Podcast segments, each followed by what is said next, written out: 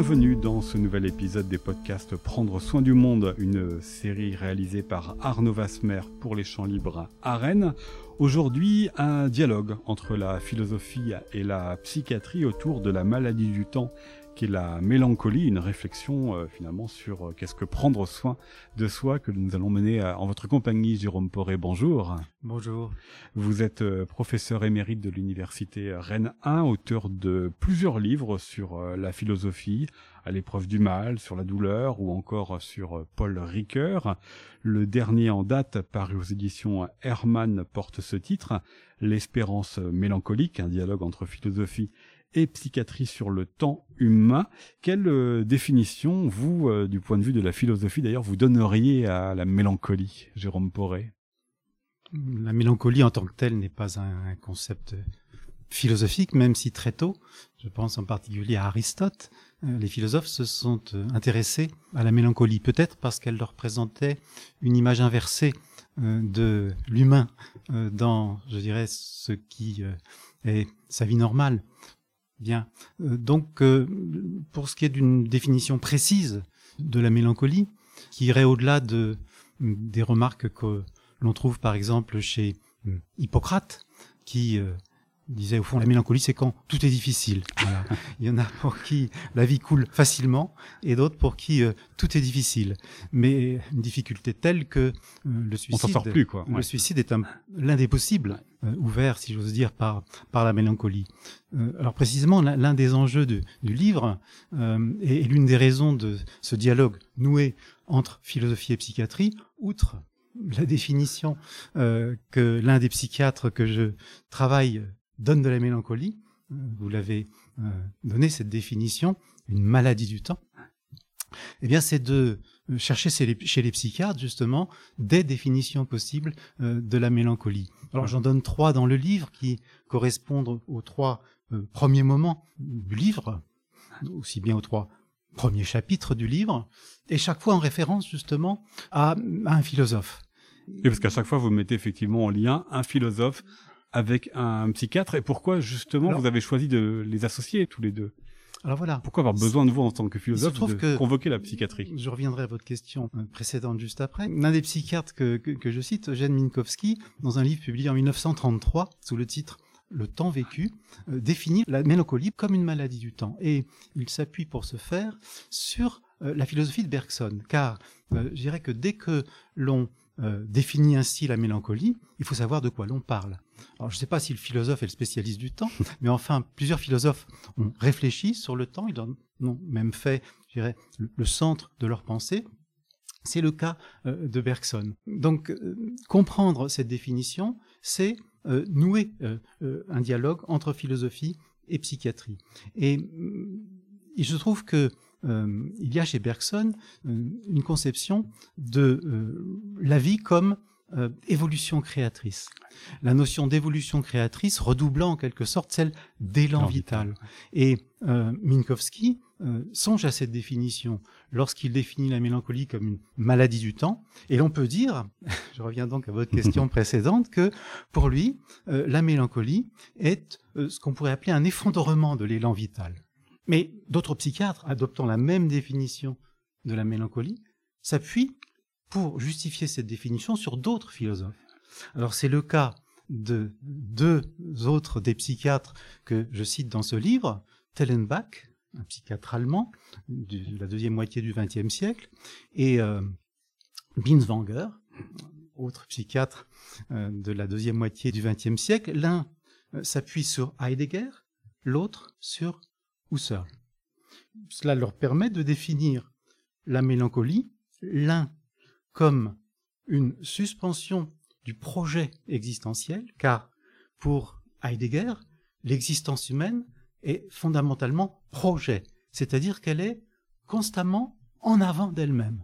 Et on peut dire aussi bien d'ailleurs, au dehors d'elle-même. Nous ne vivons pas, n'existons pas dans la retraite et l'isolement, mais euh, je dirais, euh, auprès des choses. Oui, c'est un des points qui traverse plusieurs chapitres de votre livre. Voilà, c'est la question de la, la, synchronisation ou à l'inverse de la désynchronisation que l'on peut avoir avec le temps, mais donc aussi avec l'extérieur de soi-même, c'est-à-dire avec les autres, avec le monde tel qu'il va. Voilà, et si l'existence est effectivement, comme le dit Heidegger, projet, c'est-à-dire si elle est une manière d'être au dehors de soi, aussi bien qu'en avant de soi, elle a fondamentalement la structure de l'être au monde.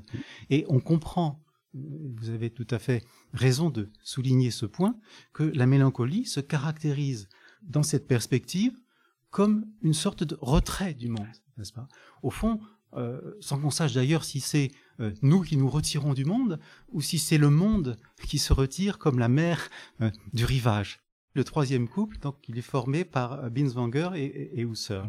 Et euh, bah, il se trouve que Husserl a développé une philosophie de la subject, non pas une philosophie de la vie comme Bergson, ni une philosophie de l'existence comme Heidegger, mais une philosophie de la subjectivité. Qu'est-ce qui nous constitue comme le sujet que nous sommes, comme le l'ego, le je, comme vous voudrez dire, que, que, nous sommes à chaque fois nous-mêmes.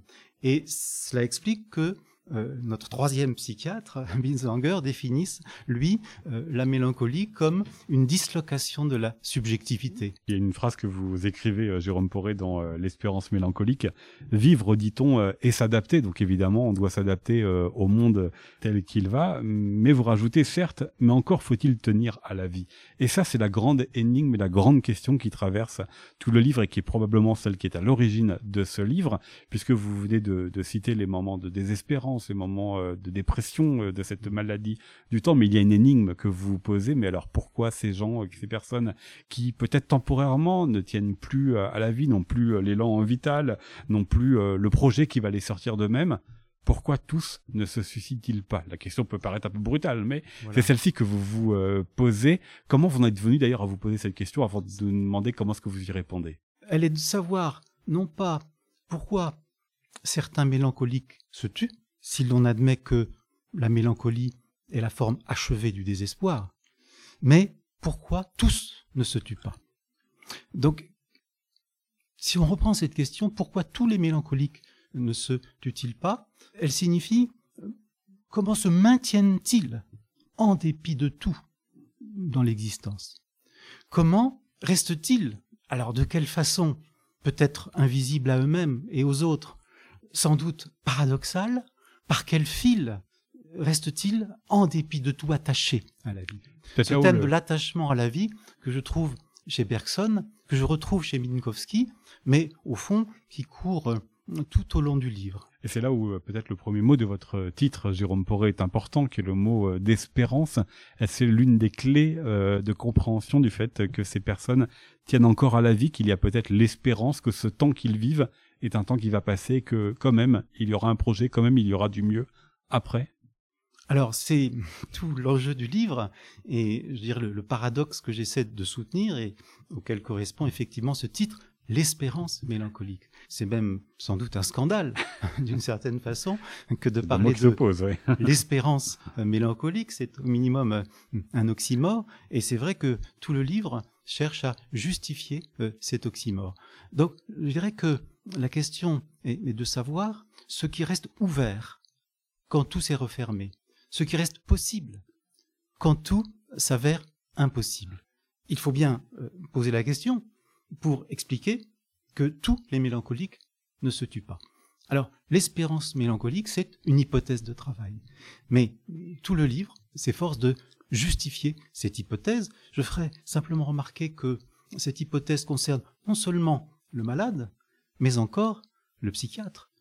Car la mélancolie, je dirais, est une maladie faite en quelque sorte pour euh, l'attirer lui aussi dans ses eaux sombres. Donc comment euh, ensemble, et euh, ce mot ensemble est très important dans le livre. La relation, effectivement. Le patient avec le psychiatre, eh bien, s'extrait-il des eaux sombres de la mélancolie?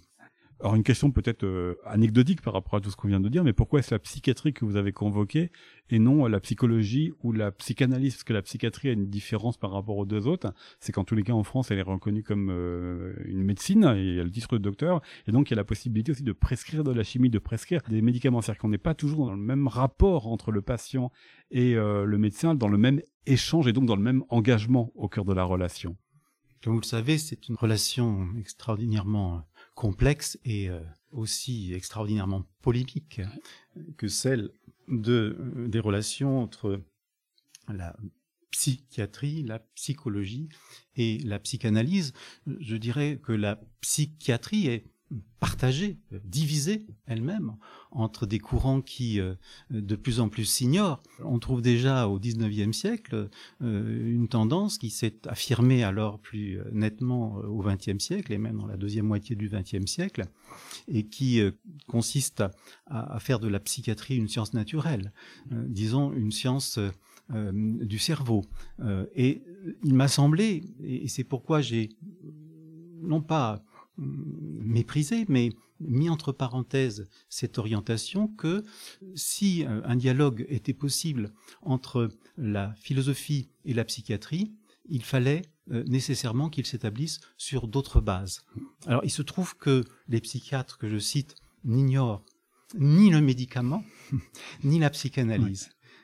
Mais il est certain que si la mélancolie est euh, une souffrance inhumaine, comme le dit euh, Binswanger, l'un des trois psychiatres que je cite, il y a aussi ce que je suis tenté d'appeler une psychiatrie inhumaine, en ce sens qu'elle met entre parenthèses tout ce qu'il y a d'humain en l'homme.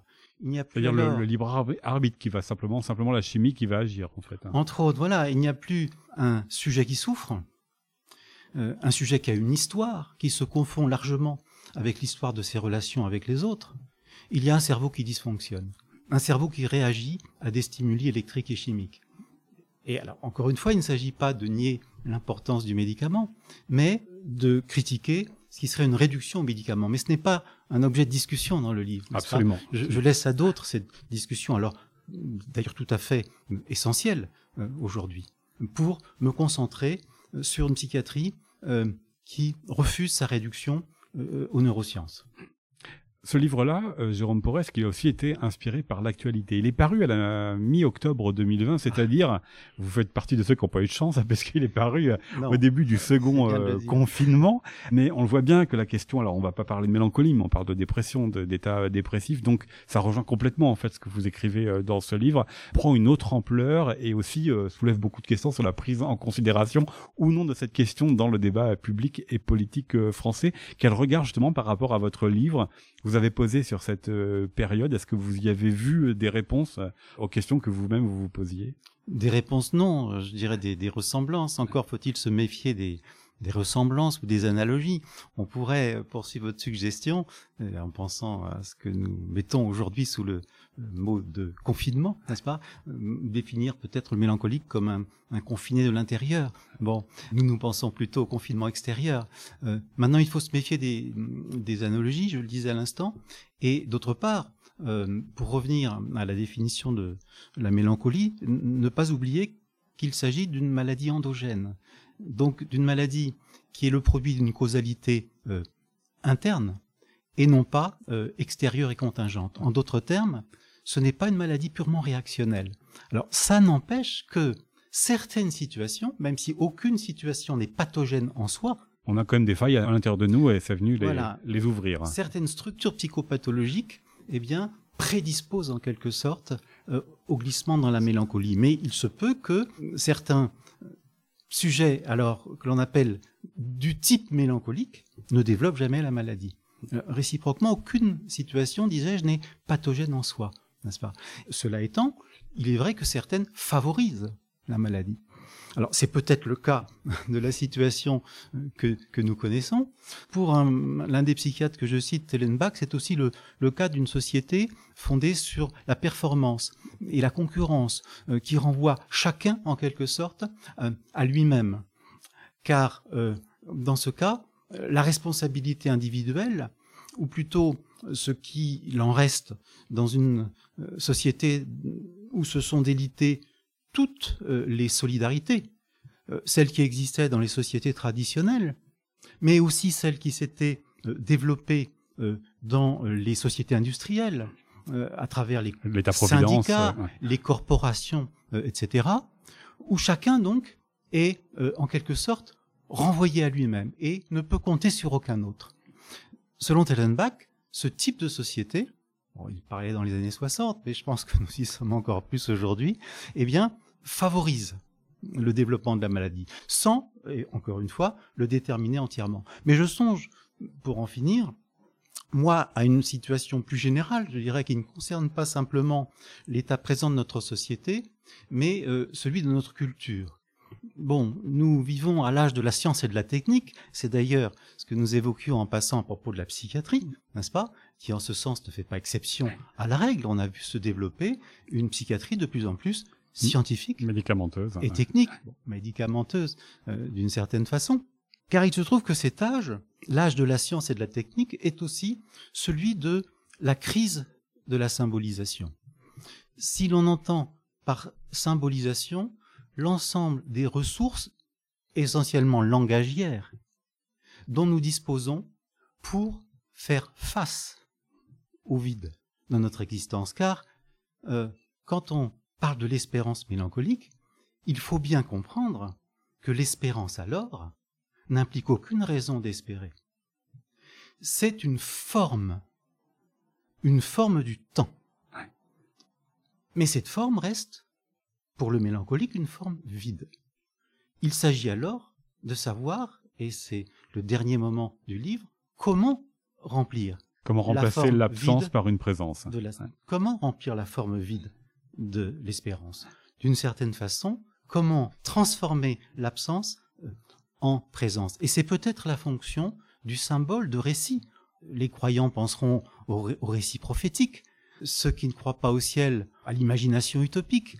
Il y a bien des manières de symboliser, bien des manières de remplir la forme de l'espérance, et je dirais que cela euh, peut se jouer aussi bien euh, sur le plan individuel, c'est ce qui est en jeu dans la relation entre le psychiatre euh, et son patient, que sur le plan collectif, car il est clair que la rencontre du psychiatre et de son patient dépend, dans une certaine mesure, des ressources de symbolisation enracinées dans les profondeurs de la culture. Pour en savoir davantage, je renvoie les auditeurs à la lecture de votre livre L'espérance mélancolique. Il est paru aux éditions euh, Hermann Jérôme Poré. Merci d'avoir répondu à mes questions. Vous pouvez, euh, retrouver, vous. pouvez retrouver ce podcast ainsi que l'ensemble de ceux de notre série Prendre soin du monde sur les réseaux sociaux des Champs Libres et sur le site leschampslibres.fr en vous rendant dans l'onglet à consulter en ligne puis en cliquant sur Cultivons le lien. C'était un podcast d'Arnaud Vasmer pour les Champs Libres à Rennes avec une musique originale d'Olivier Mélano. À la semaine prochaine.